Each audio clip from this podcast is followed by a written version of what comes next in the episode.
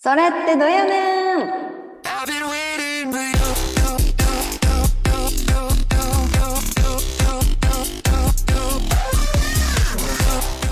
はい、始まりました。皆様、こんにちは。クリスチャンの疑問に寄り添うトーク番組、それってどやねん、それどや、59回目の放送。今回も、前るリスナー様からの質問にお答えしていけたらと思います。本日のパーソナリティも、ケイケイとうさこでお送りしていきます。このトークをきっかけに皆様が自分なりに考えてみるそのような機会になればと願っております。よろしくお願いします。よろしくお願いします。はい。本日はこちらの質問に答えたいと思います。本日の質問は永遠の命はなぜありがたいのですか？という質問です。よろしくお願いします。お願いします。永遠の命はなぜありがたいのですか？面白い質問ですね。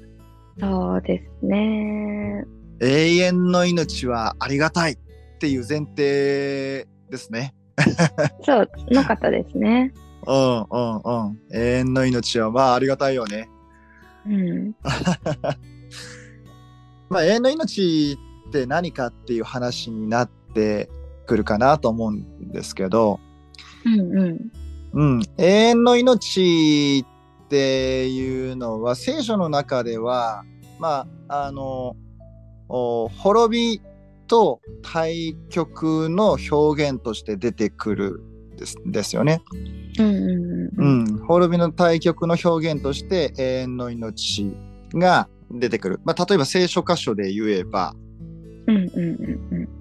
例えばローマ人への手紙の6章の23節はいを、えー、ゆりちゃんじゃあちょっと読んでみてもらえますか？はい。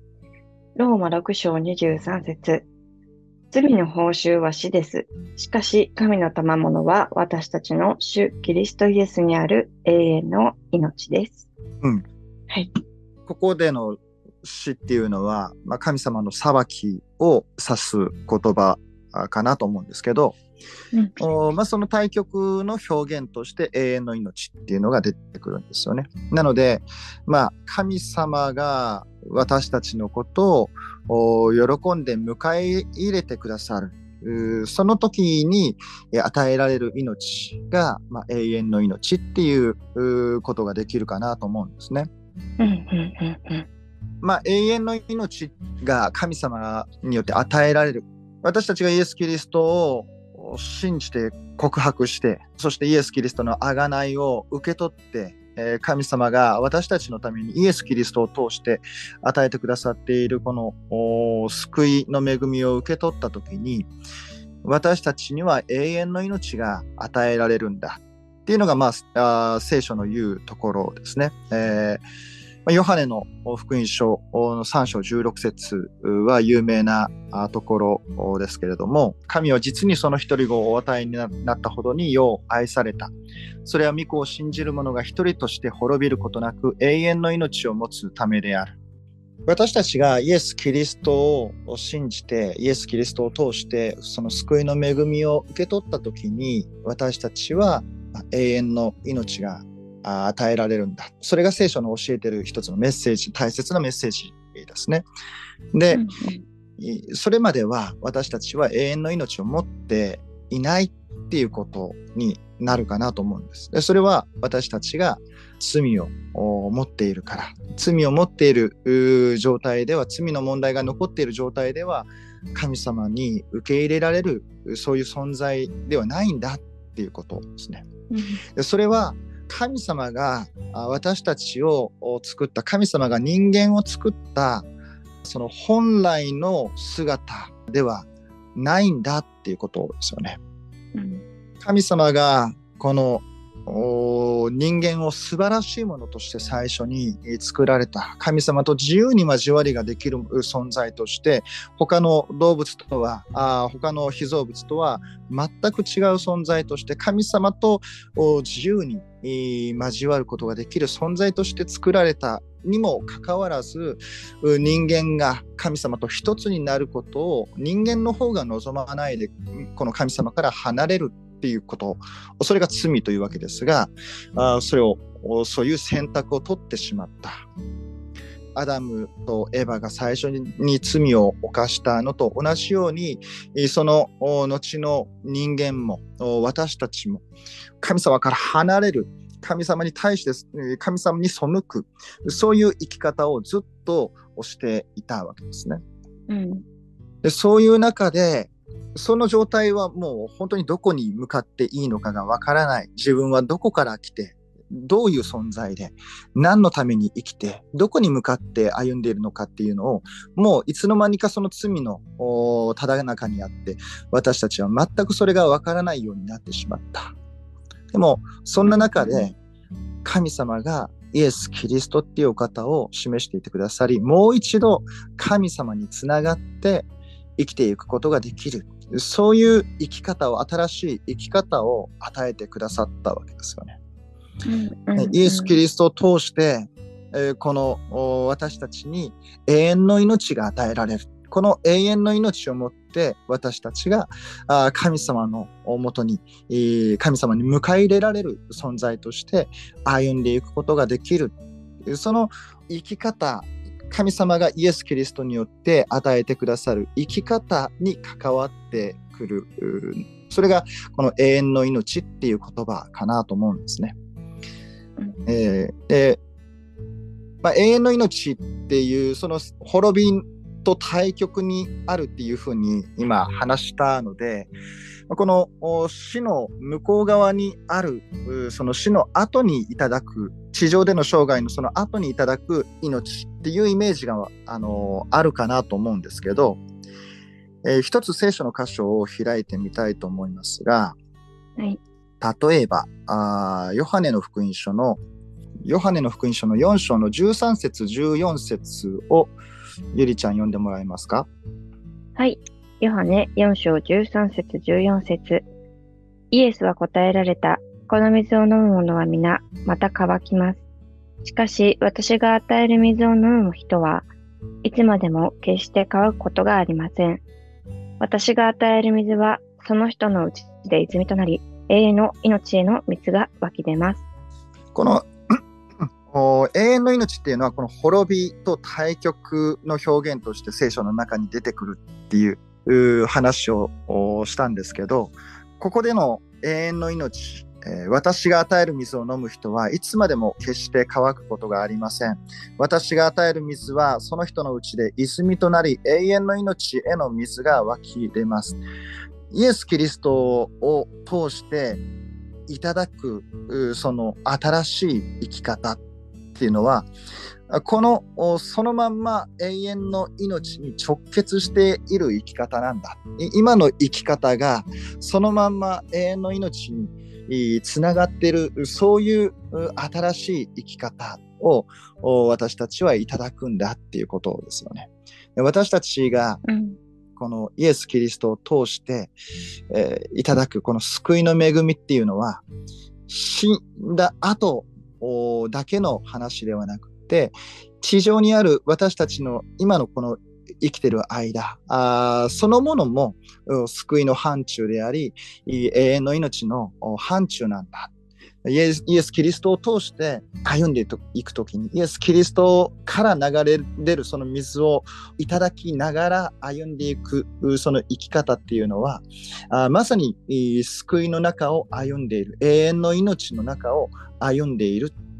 そういう生き方なんだっていうことなんだ。そのことを覚えたいなと思うんですね。なので、生き方今の生き方が、えー、永遠の命っていう言葉を私たちがあ目の前にするときに、今の生き方も同時に問われてるんだっていうことを覚えたいなと思うんですね。えー、イエス・キリストを通してこのような生き方が与えられる私たちがどこに向かって歩んでいるのかがわからない。何者なのかがわからない。何をして生きていったらいいのかがわからない。何のために生まれてきたのかがわからない。そんなあ生き方で、そして罪を犯しながらでしか生きていくことができなかった私たちが、イエス・キリストに出会って神様につながって生きていくっていうことを知った時に自分がどこから来たものでそして自分がどこにつながっているものでそして自分はどのようにして歩んでいくべきなのかそして自分がどこに向かって歩んでいくのかっていうことを知ることができるそういう生き方を私たちがすることができるようになったですね。それが永遠の命が与えられたっていうことなんだと思うんです。でそれはもう自分自身が永遠の命を持っていない救いの恵みを受け取っていない時の自分の生き方とは全く違うよねっていうことを思う時に永遠の命ってありがたいよねっていうのは思うかなと思うんですね。うんえー、自分自身がイエス様に救われてなかったらイエス様のことを知らなかったらどうなってただろうって思うとやっぱりこのイエスイエス様につながって生きる生き方を今いただいているっていうのは本当にうんまあなんていうかな嬉しいという言葉でさえも軽くなるようなそんなあの喜びがあるなと思うんですよね。うんうんうん。うん、この世のよく言われる不老不死とか、うんうん、たものとはまた意味合いが違ってきますよね。そうですね。あの永遠の命っていう言葉そのものは永遠って聞くと私たちはどうしても時間軸の話として考えて受け止めてしまいがちかなと思うんですけど、うん、その永遠の命っていう言葉そのものは自分自身がどこに帰属してどこに向かっていくのかっていう話なので、うん、永遠っていうのはそもそも神様のものなんですよね。うん、うん、での時間とかあその空間とかを超越して神様のものとされている。それが永遠の命っていうことなんだろうと思うんですよね。なのであのいつまでも死なない命って考えるとちょっとイメージがもしかしたら変わってくるかもしれないですね。あの、うん、それはまあね、いつまでも死なないって聖書に書いてあるので、いつまでも死なない命なんですけど、あくまで時間軸の話ではなくて、えー、この神様のものとされているっていう自分自身のその貴族の話かなと思うんですね。うん、この永遠の命っていうものを受け取った私たちは永遠の命に預かっているっていうことを思うときに私たちはあ死っていうものもまっすぐ真正面から向き合っていくことができるなと思うんですね。私たちがこのイエス・キリストによってイエス様によっていただく恵みっていうのは罪の力から解放されている。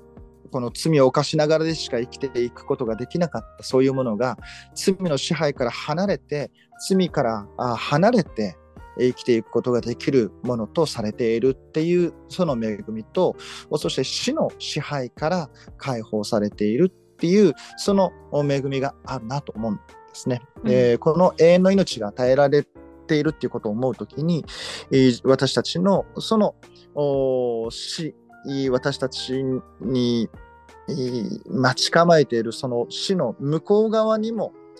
神様の支配があって、えー、死っていうのは一つの、まあ、通過点として私たちは通るんだけれどもでも神様のものとされているっていうその意味では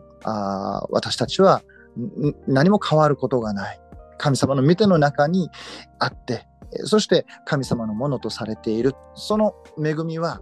死という死の向こう側でも変わらないっていうことを思う時にこの死というものにもまあ、平安にまっすぐに向き合っていくことができるかなと思うんですね。まあ、あのだからといって救われているからあ死っていうものが怖くないかっていうとそれはまたあのなんていうかなあ別別問題ではないんだけど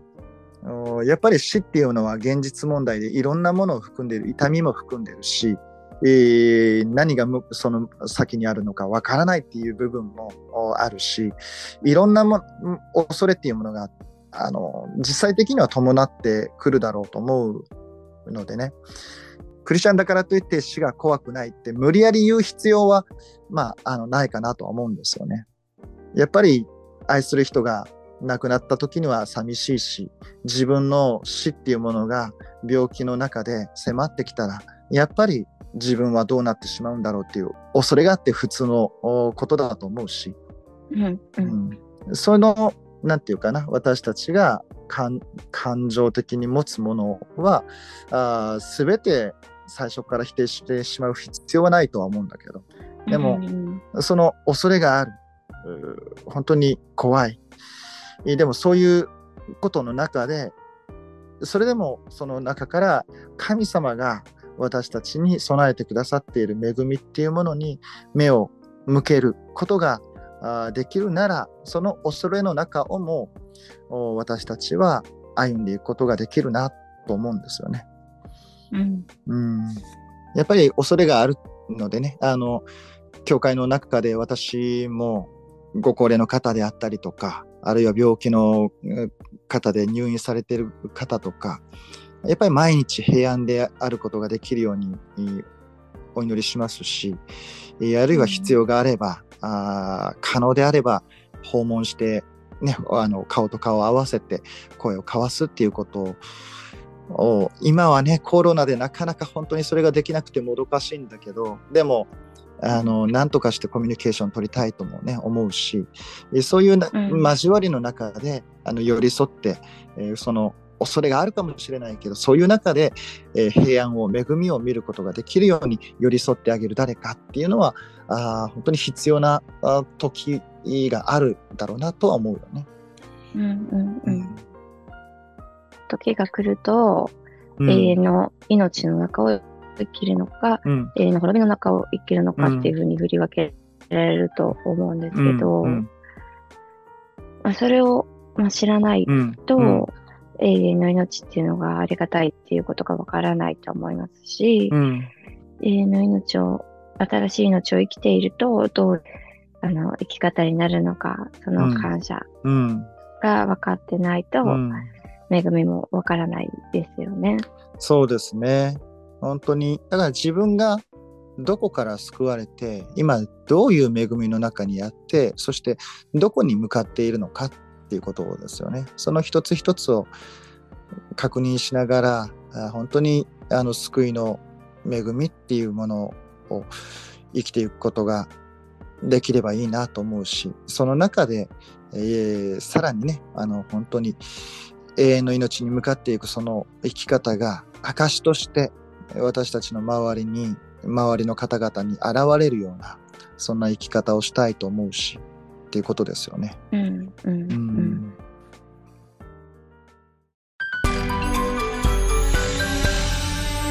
それってどやねん？あの私たちがいただいている永遠の命に向かっていくその生き方の神様が与えてくださったその生き方の豊かさっていうものを味わっていればこそ本当にここに一人でも多くの方を招きたいって思いますよね。そうですね。うん。もう早く死にたいから永遠の命なんていらない今すぐ終わってほしいっていう人もいると思うし。あ限りがあるから充実した人生を歩めるんだっていう人も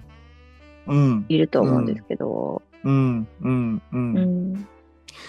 そうね。そのね、永遠の命っていうのはな何かっていうことですよね。自分自身が本当に絶望のただ中に置かれていて苦しくて光が全く見えない状況の中で永遠の命って時間軸で捉える捉え方で永遠の命って言われたらもう絶望でしかないですよね。うん、うん、だからまあそうではなくてね永遠の命っていうのは地上においてはいろんなことはやっぱりあるし永遠の命につながるそういう生き方であったとしても苦難は必ずやってくるし、えー時には絶望することだってそういう時だって訪れるかもしれないけどでも自分がつながってるお方っていうのは決して変わらないしえーそしてどこに向かっていくかっていうのは地上で何があったとしてもおそれは決して変わるうことはないえーそれが本当に恵みだなと思うんですよね。うん。で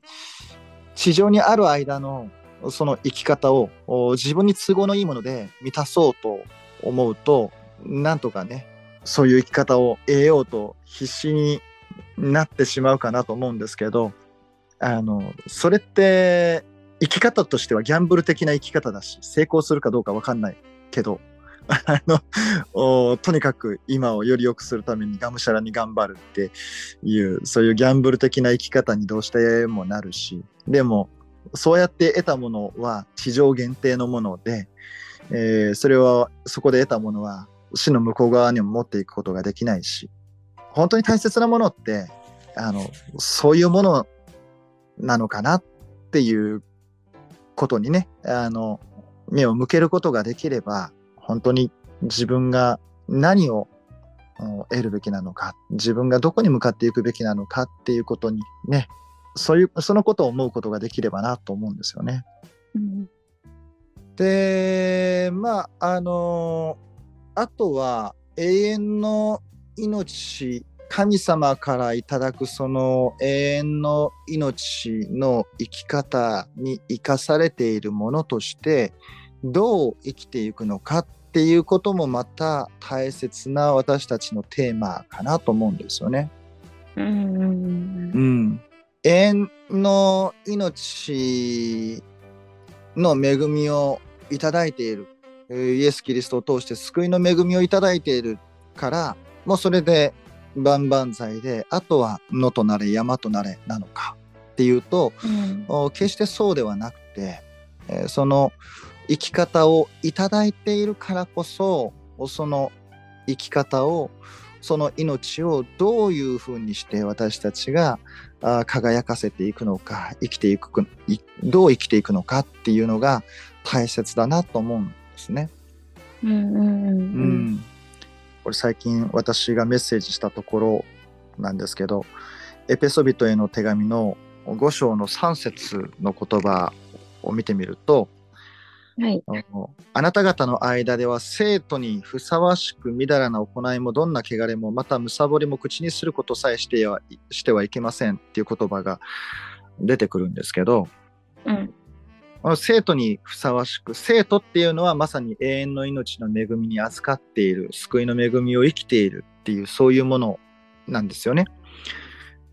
でもこの生徒にふさわしいって言われているからもう生徒には違いないんだけどもでも生徒とされているのにみだらな行いや汚れやむさぼりっていうのをお持っている可能性があるからこういうことを言われるわけですよね。うん。うん。生徒とされていてもそういうものを私たちが持つことはできてしまうんだ。だから、生徒にふさわしくそういうものはあ手放しなさいっていうメッセージがここで語られてるわけですよね。うん。うん。うん。で私たちがそういう恵みをいただいているからこそ私たちはその命をどういうふうに輝かせていくのかその恵みをどう生きていくのかっていうことは本当に問われるなと思うんですよね。えー本当にその一つ一つのお私たちの取る歩みがあ神様の前に喜ばれるものでありたいと思うし、うん。に自分の基準ではなくって、えー自分のお思いやあー自分の中にある定規じゃなくって神様の前にふさわしいえー一つ一つのアクションっていうのを私たちが取っていくことができるようにっていうことを私たちは祈り求めていきたいなと思うんですよね。うん。うん。でそのことをおそれがやっぱりい永遠の命を持っているものの生き方だなと思うし、うん。で、何がこの神様に喜ばれるのかっていうことを私たちは一つ一つ考えながら神様の御言葉によって整えられ神様の御言葉によって養われながらその御言葉を握って今目の前にある道をどう生きていくのかっていうことを私たちは自分で考えて自分で決心して自分で判断して歩んでいく。それが生きるっていうことですよね。でその生き方っていう意味で私たちはあの本当に神様の前に永遠の命につながるものとされているものにふさわしい生き方を私たちはやっぱり取っていきたいなと思うんですよね。うんうんうんうんうん。そうですね。うん、自動的にねあの自分自身が救われたからといって自動的にもういいことばっかりをすることができるようになるわけじゃないしやっぱり、ね、自分自身救われたからこそ救われたから救われた後の生き方っていうのが問われるっていう部分はやっぱりあるしその中で豊かにされていく命っていうかその中で豊かにされていく恵み本当にその生き方の中で神様がどういうものを私たちに表してくださるのかっていうことを喜び楽しむ生き方だなと思うんですねそれは。うんうんうん。まあ、難しいですけどね。いや 簡単に言ってしまえばそういうことなんですけど、うん、でもその一つ一つを私たちがどう考えてどう生きていくのかっていうのは本当に決して簡単ではなくていつも戸惑いながら、あ失敗しながら失敗しないと私たちはわからないっていう部分もあるのでね残念ながらね。うんうんうんうん、でも、ね、その失敗してしまったとしてもそこから神様は私たちを引き上げてくださるお方だし、うんうん。うん、そこから私たちを整えてくださるお方だし、えー、本当にそのところから私たちは本当に神様の前にまっすぐなものとして生きていきたいなとは思いますよね。そうですね。うん。えー、毎日。なんか、ケイケは永遠の命を得てからの人生と、うん、それまでの人生って何か大きく感覚として変わりましたか？うん。もちろん変わったんだけど、ものすごく変わったんだけど、うん、なんていうかな、変わらないものもあって、それは、自分自身の愚かさっていうか、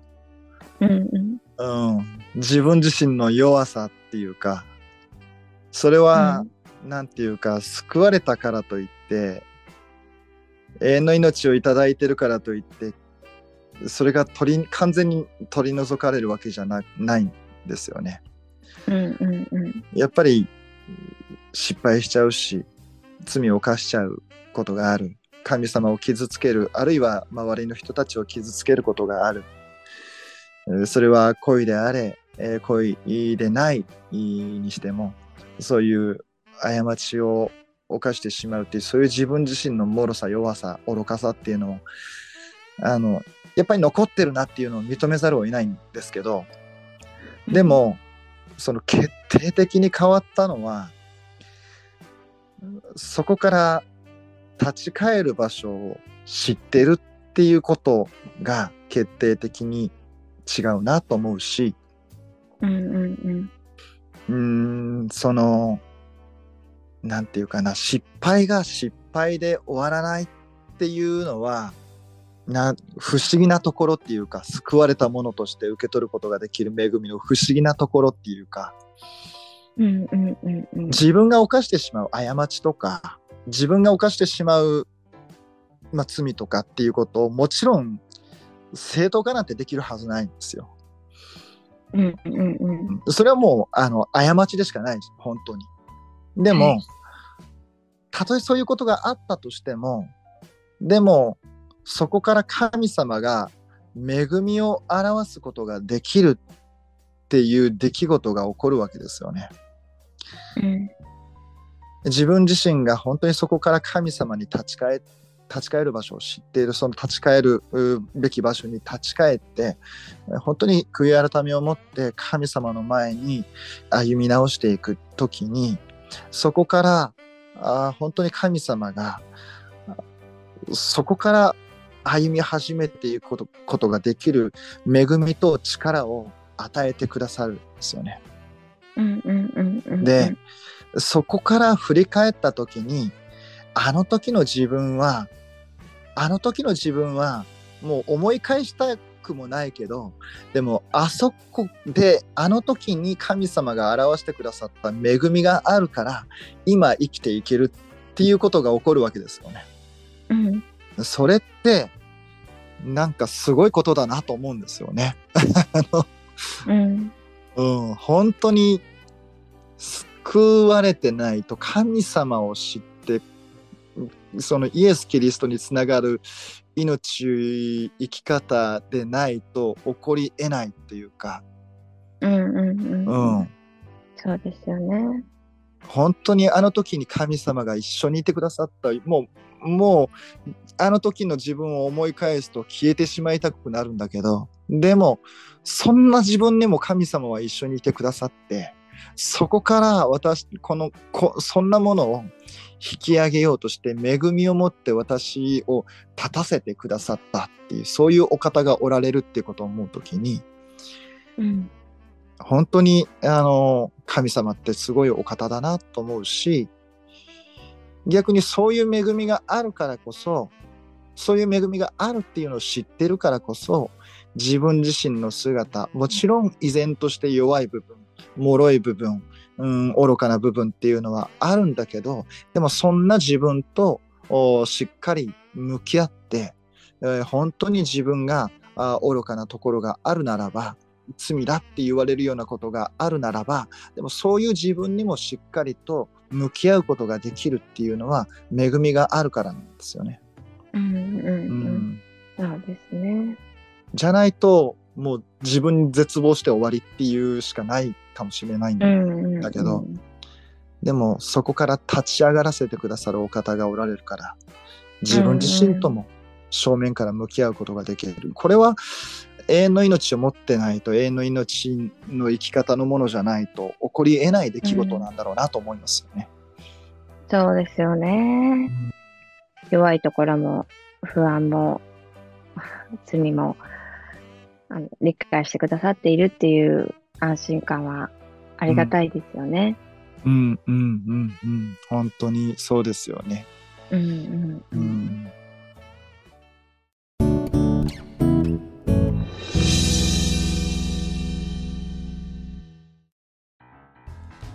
本日のそれどやは、永遠の命はなぜありがたいのですかという質問にお答えしてまいりました。